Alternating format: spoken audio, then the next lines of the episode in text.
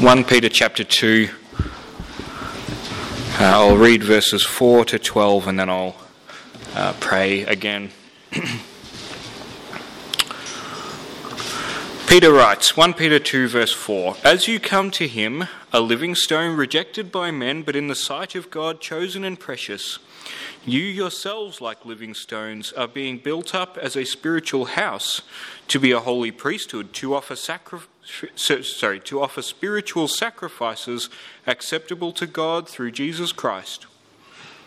For it stands in Scripture Behold, I am laying in Zion a stone, a cornerstone chosen and precious, and whoever believes in him will not be put to shame. So the honour is for you who believe. But for those who do not believe, the stone that the builders rejected has become the cornerstone and a stone of stumbling and a rock of offence.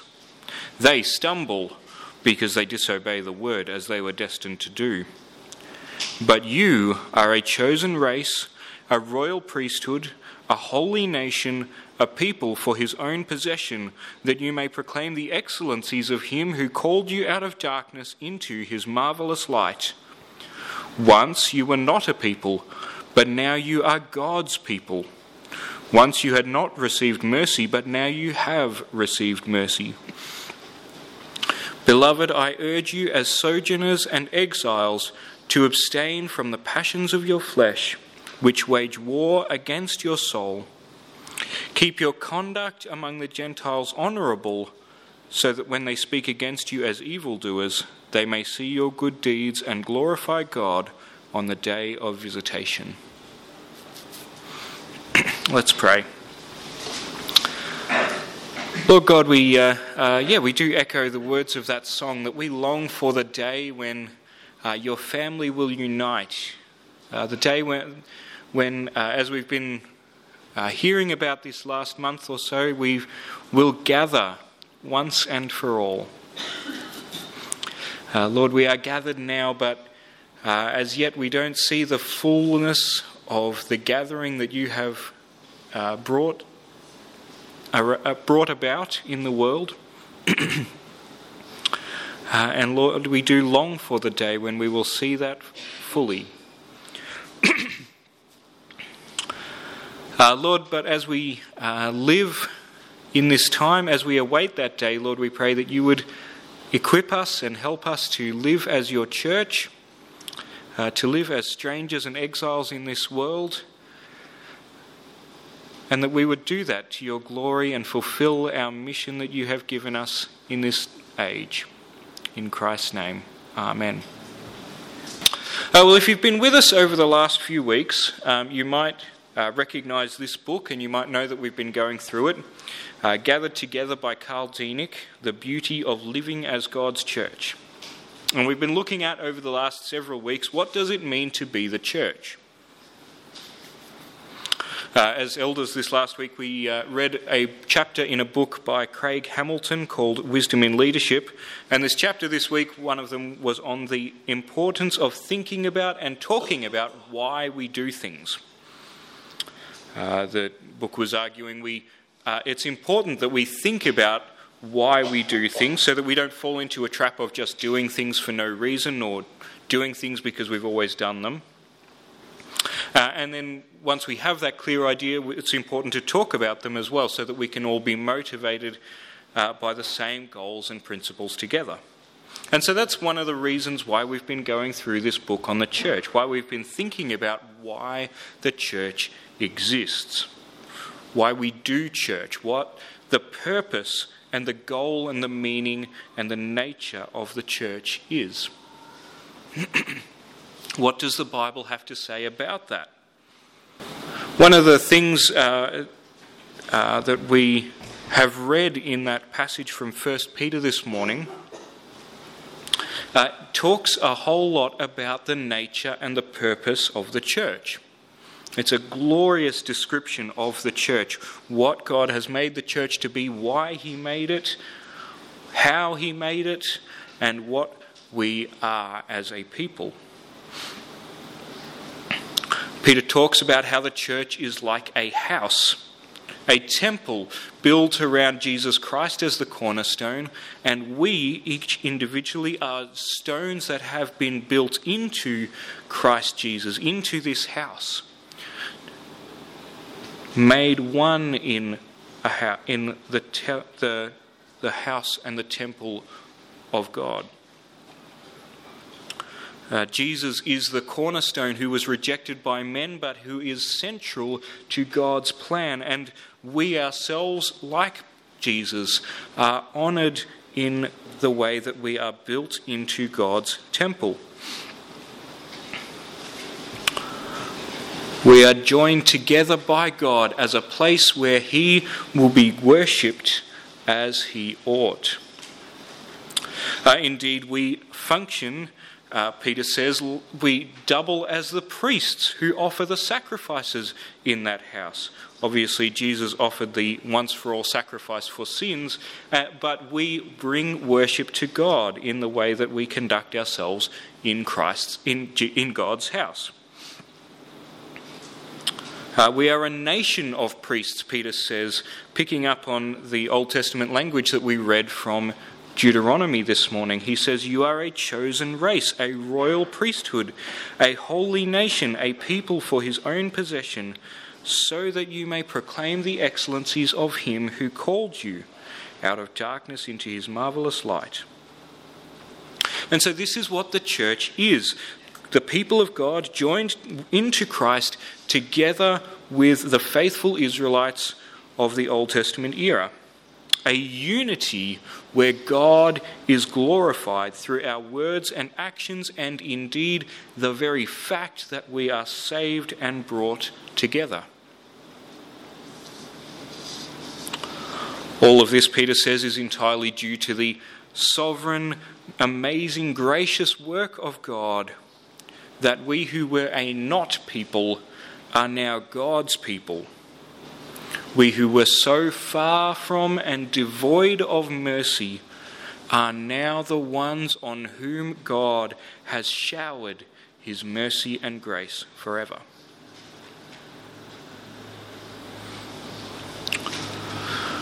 Now, as I said, if you've uh, been with us over the last few weeks, hopefully that will feel a bit like a recap. Uh, our focus this morning isn't so much on the gathering of God's people as it is the scattering of the church. But the gathering of the church is, is fundamental to everything that we're going to be talking about this morning. The church is not scattered by nature, but by necessity. We were once, we were once scattered by nature, spiritually scattered, that is, from God and from each other, but not anymore. We are gathered. That is the nature of the church. And yet, for most of our daily lives, we are scattered in a physical sense, right? We go out, we don't gather like this all the time. We go out into the world, into our daily lives, into our homes and workplaces and things. We are scattered physically, temporarily, and for a purpose. We're scattered so that we can fulfill the mission and mandate of the church. Uh, as we go through this morning, we're going to look at five biblical images that will help us to understand that. And we've already seen the first one in, uh, in those verses the way that we are gathered as a temple and a people. Um, so we're going to look at four more biblical images that help us understand the scattering of the church. Uh, looking at verses, uh, as we uh, as we go through those, um, just a quick note: I'm going to be referencing a number of different passages which are in your bulletin there. Uh, if you are quick with your Bible, you might want to flick around and follow along. Uh, but if you're not that, if you're not confident or quick, then um, just listen along and maybe look them up later if you like. Uh, but as we go into the the first major point this morning uh, that we are scattered as foreigners and exiles. Please keep your uh, please keep your Bibles open to 1 Peter chapter 2. We're going to look at what it means to be scattered as foreigners and exiles. Uh, many of you will know that I grew up in Melbourne. Uh, for a lot of my childhood, we lived in a area that had a high proportion of immigrants. Uh, around two thirds of the people in the suburb where I grew up were born overseas. 90% had parents born overseas. Uh, and a significant number of the people I grew up around came to Australia as refugees, fleeing persecution or war, uh, unlikely to ever be able to return to the place where they or their parents were born. Now, as welcoming and pluralistic as Australia is, refugees face enormous challenges in building a life here. It's not exactly something I can speak to personally, but I have heard and seen, and maybe you have too, the sorts of challenges that these people face. Challenges of starting with very little, struggling to learn the culture and language. They have difficulty finding a job. They, uh, many of them have lost people or left behind people uh, loved ones who they had to leave behind that they remember and hope are safe. Uh, they face a tension between maintaining old customs and connections and, can, and assimilating to the culture around them. Uh, the humiliation of accepting jobs and homes and wages far below the state, their station um, simply because they don't know the culture or the language to be able to do what they have the skills for. Uh, and a lot of the time, they also face racial abuse as well. Plenty of Peter's readers would have known those sorts of experiences firsthand. But like most of us, I, I think, most of Peter's readers would probably have grown up in the culture in which they lived, or at least moved there of their own free choice. But Peter still calls them and us foreigners, sojourners, strangers, aliens, exiles. We are far from home and we can't go home in this life. Strangers, aliens, foreigners who live far away from our heavenly home, a people in exile, as it were. Uh, you notice how Peter describes the daily pressures that we face. We live in a constant threat of danger, Peter says in verse 11. Uh, the passions of the flesh wage war against your soul. Uh, verse 12, he says, We live among the Gentiles, or the pagans, if you're reading the NIV. We face hostility, uh, verse 12, as the people around us speak against us as evildoers. This is what it means to live as a Christian in the world. This is what it means to be a scattered church, scattered as foreigners and exiles in a hostile world.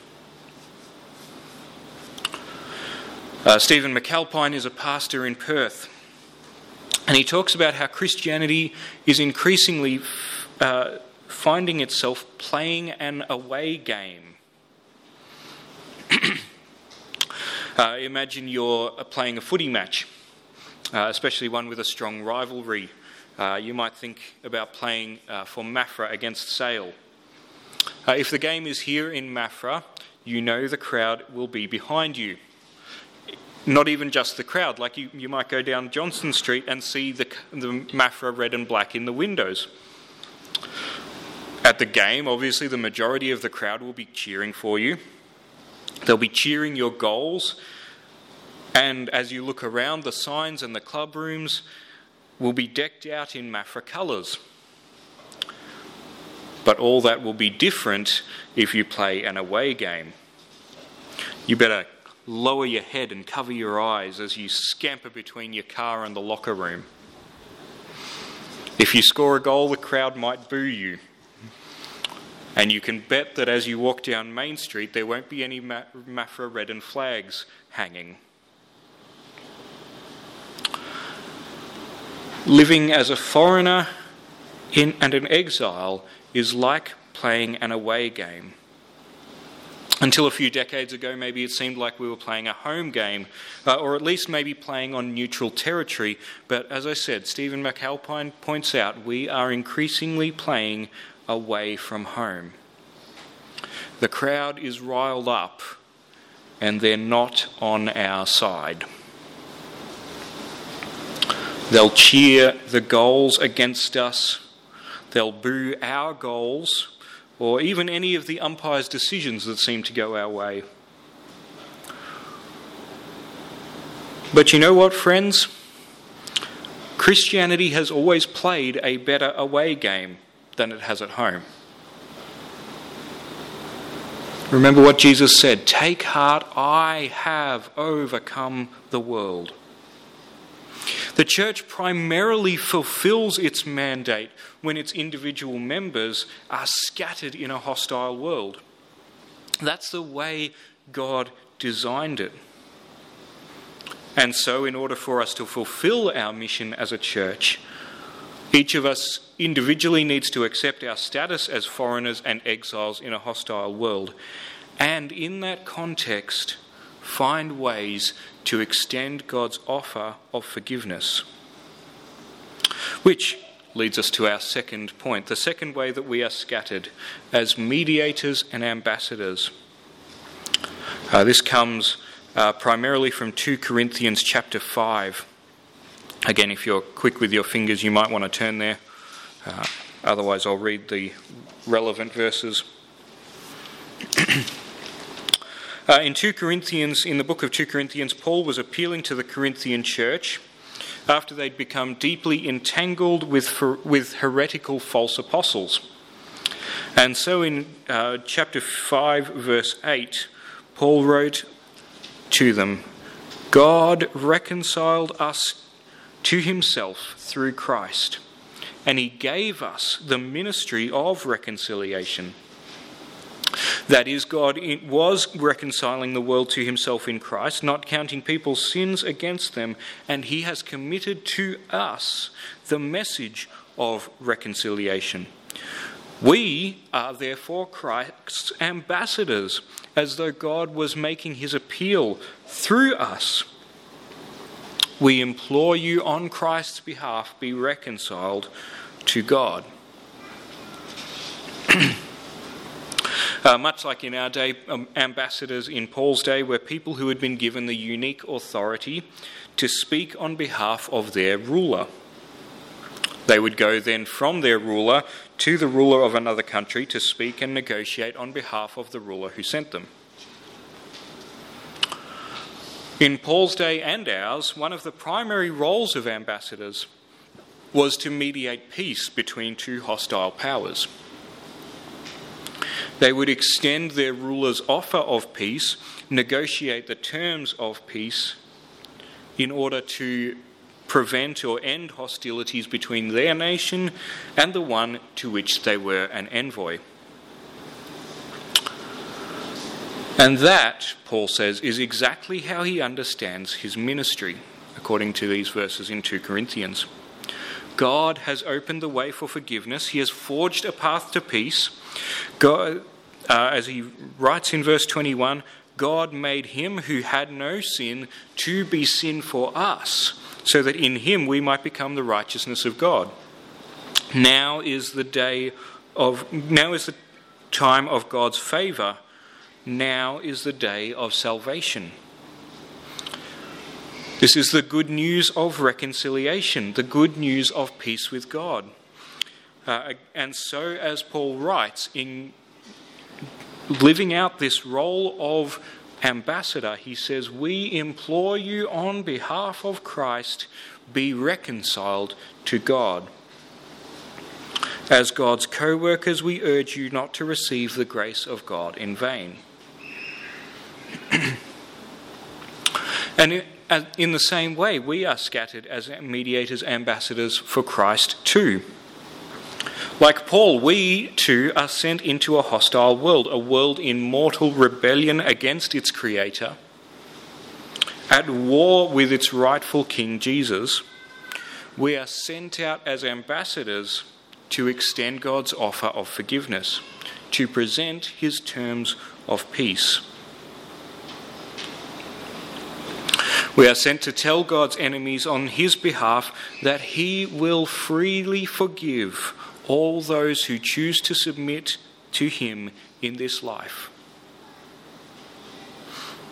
We are called to warn all those who live in rebellion against Jesus that the time of his patience will one day end, that he will one day put down all rebellion against him. And we are to tell them in Jesus' name and with his authority that if they submit to him, they will instantly, freely be forgiven and welcomed into peaceful, blessed fellowship in his kingdom. We are ambassadors for Christ, taking the gospel into every area of society.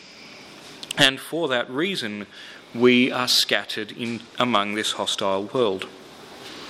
Karl Dietrich wrote in the Gathered Together book, he said, By being scattered throughout the world, God's people take the gospel to schools, building sites, sports clubs, community bands, office buildings, shopping centres, skate parks, jails, craft groups, community gardens, other towns, other states, and other countries.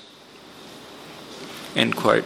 If you are a student in a school, you are Christ's ambassador taking the gospel to your school. If you are a member of a community group, you are Christ's ambassador to that group. If you are a worker in a hospital or a factory or a shopping centre or a building site or wherever you may work, you are Christ's ambassador to your workplace. God was reconciling the world to himself in Christ, not counting people's sins against them, and he has committed to us the message of reconciliation.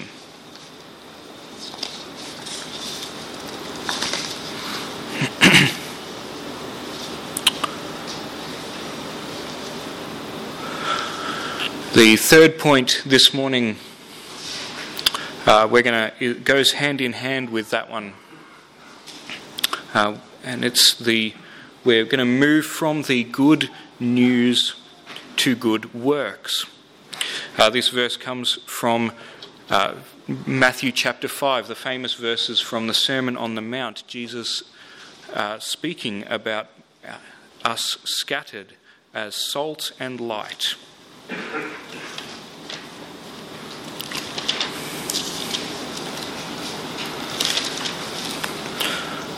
Matthew chapter 5, uh, verses 13 to 16. You are the salt of the earth, but if salt has lost its taste, how shall its saltiness be restored? It is no longer good for anything except to be thrown out and trampled under people's feet. You are the light of the world. A city set on a hill cannot be hidden. Nor do people light a lamp and put it under a basket, but on a stand, and it gives light to all in the house. In the same way, let your light shine before others, so that they may see your good works and give glory to your Father who is in heaven. in verse 16, there, Jesus gives the uh, the explanation of what he's talking about in these verses. It is doing our good works. Uh, salt in Jesus' day was primarily used as a preservative. It's incredibly good at that. It uh, prevents a lot of bacteria that would cause food spoilage uh, or food poisoning. It prevents them from growing. And so, and in the same way, Christians' good works prevent the sorts of decay that uh, godlessness would wreak in, uh, in the culture around us. Uh, likewise, Jesus talks about light, good works being like light, showing the glory of God in the way that we act. We show the goodness of God in the way in the good works that we do. We show the love of God in the love that we perform.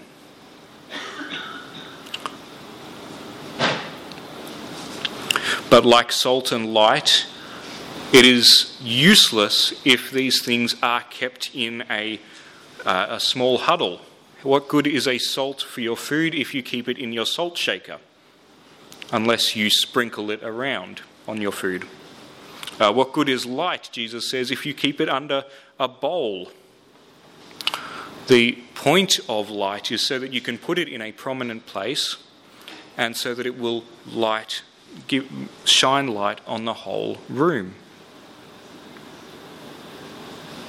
In the same way, then, we are scattered throughout the world to do good works, to show God's glory in the works that we do and to make the world a better place. Uh, I want to read a quote from Tim Keller's book, uh, uh, his book on work, Every Good Endeavour. Um, and this is talking about work, uh, but it might just as easily be applied to our retirement or our leisure or anything else that we might do in our daily lives.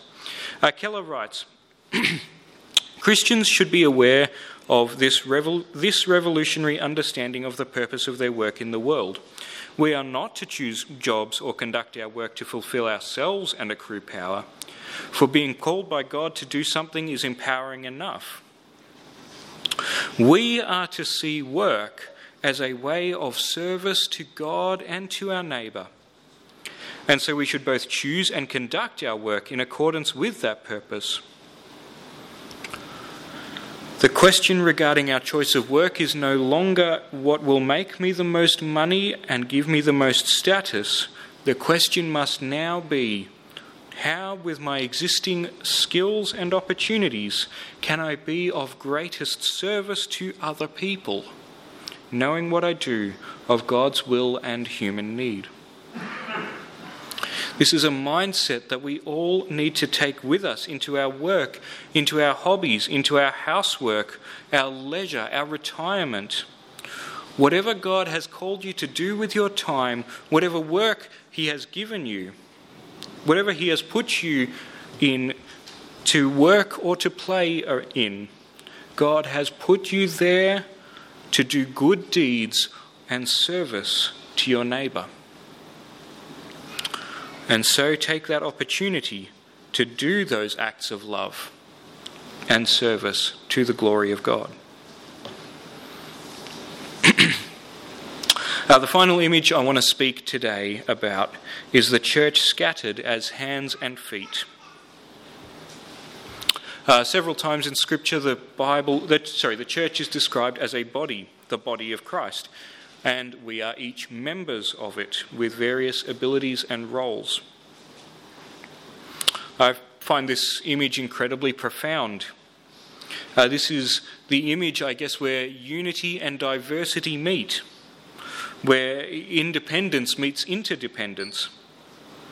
You can't, if, you're, if we're all members of, separate members of a body, you can't have independence and not dependence, or vice versa hands and feet work independently, and yet they cannot work without all the rest of the body. Uh, I often think about this when I'm driving a manual car.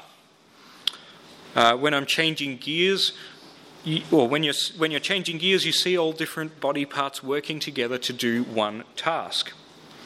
Your left arm works the gear shift, your right arm works the steering, your left foot works the clutch, and your right foot works the, the brakes and the accelerator. Your eyes watching the road, your mouth talking about something completely and utterly unrelated to the person talking next to you. so many things happening independently, yet all working together in this one task of driving a car. That's what the body of Christ is like when I say uh, we are scattered as hands and feet. We are independent and yet united. We are interdependent and yet scattered across all different jobs and homes and communities and ministry areas. Uh, we see this especially uh, in the first half of Ephesians chapter 4. This will be our final passage for today. Uh, there's a lot in this passage that I'm going to completely ignore. Um, if you want more detail on this passage, go back to listen to our sermon on Ephesians chapter 4. You'll find it on our website. Uh, but the key point in this passage is the unity of the body of Christ, the church, and how the church, how the body is built up. Uh, Paul says in verse 4 there is one body and one spirit, just as you are called to one hope, and so on. Uh, and yet, in verse 7, grace was given to each one of us according to the measure of Christ's gift. so Paul says we are all united, and yet we are all in, we are all distinctly gifted. Uh, Paul goes on in verse 11 He that is Christ gave the apostles, the prophets, the evangelists, the shepherds, and teachers to equip the saints for the work of ministry for building up the body of Christ.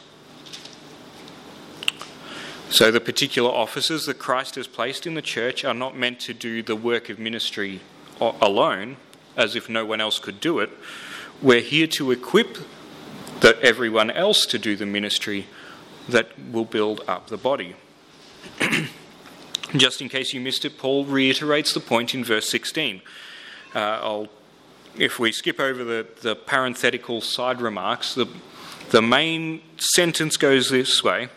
Verse 16 From Christ, the whole body makes the body grow so that it builds itself up in love. Paul says the whole body makes the body grow. It builds itself up in love when each part is working properly. And I don't think that Paul just means that we, the body builds itself up on Sunday morning. Because as we've seen this morning, so much of the building of the church happens as we share the gospel and make disciples in our everyday lives.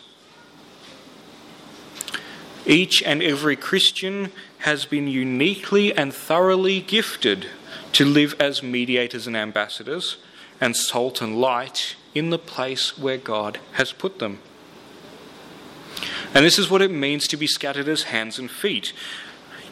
And this is really important when we're so used to thinking about the church as some, I guess, kind of ethereal, separate body. Uh, uh, it's it, in the in the legal sense an incorporated body, separated from its members is often the way we think about this. Not consciously, of course, but in the way that we talk about the ministries of the church.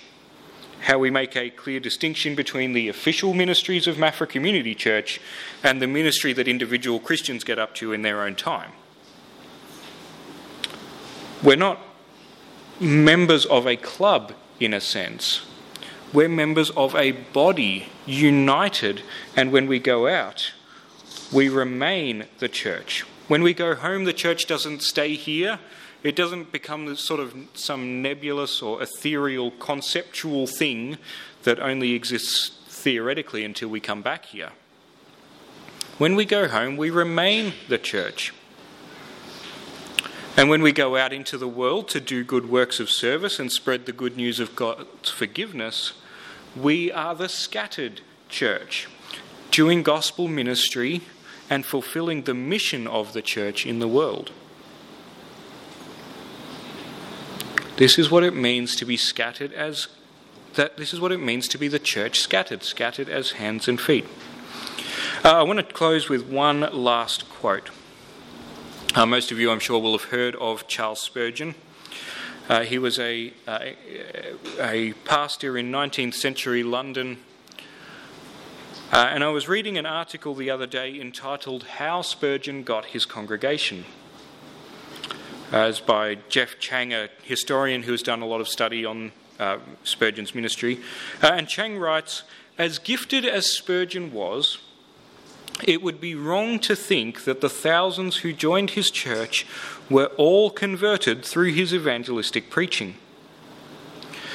Instead, Spurgeon gave credit to his congregation.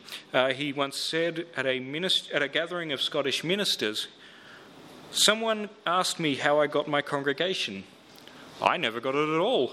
I did not think it my business to do so, but only to preach the gospel. Why my congregation got my congregation? Chang continues The testimony books at Spurgeon's church confirm his words. Uh, in those documents, we read his elders' reports of thousands of conversion testimonies describing the ministry of ordinary members to bring the lost around them to faith. The article goes on to describe how people came to faith through the personal evangelism of members of the church at work and at home, through people inviting those around them to come and hear the gospel through the chats that came up after the sermon, and through meetings and classes with church leaders. And Chang finishes by saying the Metropolitan Tabernacle, Spurgeon's church, grew because of the evangelistic efforts of ordinary church members. This is the vision of Ephesians 4, where pastors are to equip the saints for the work of ministry, verse 12.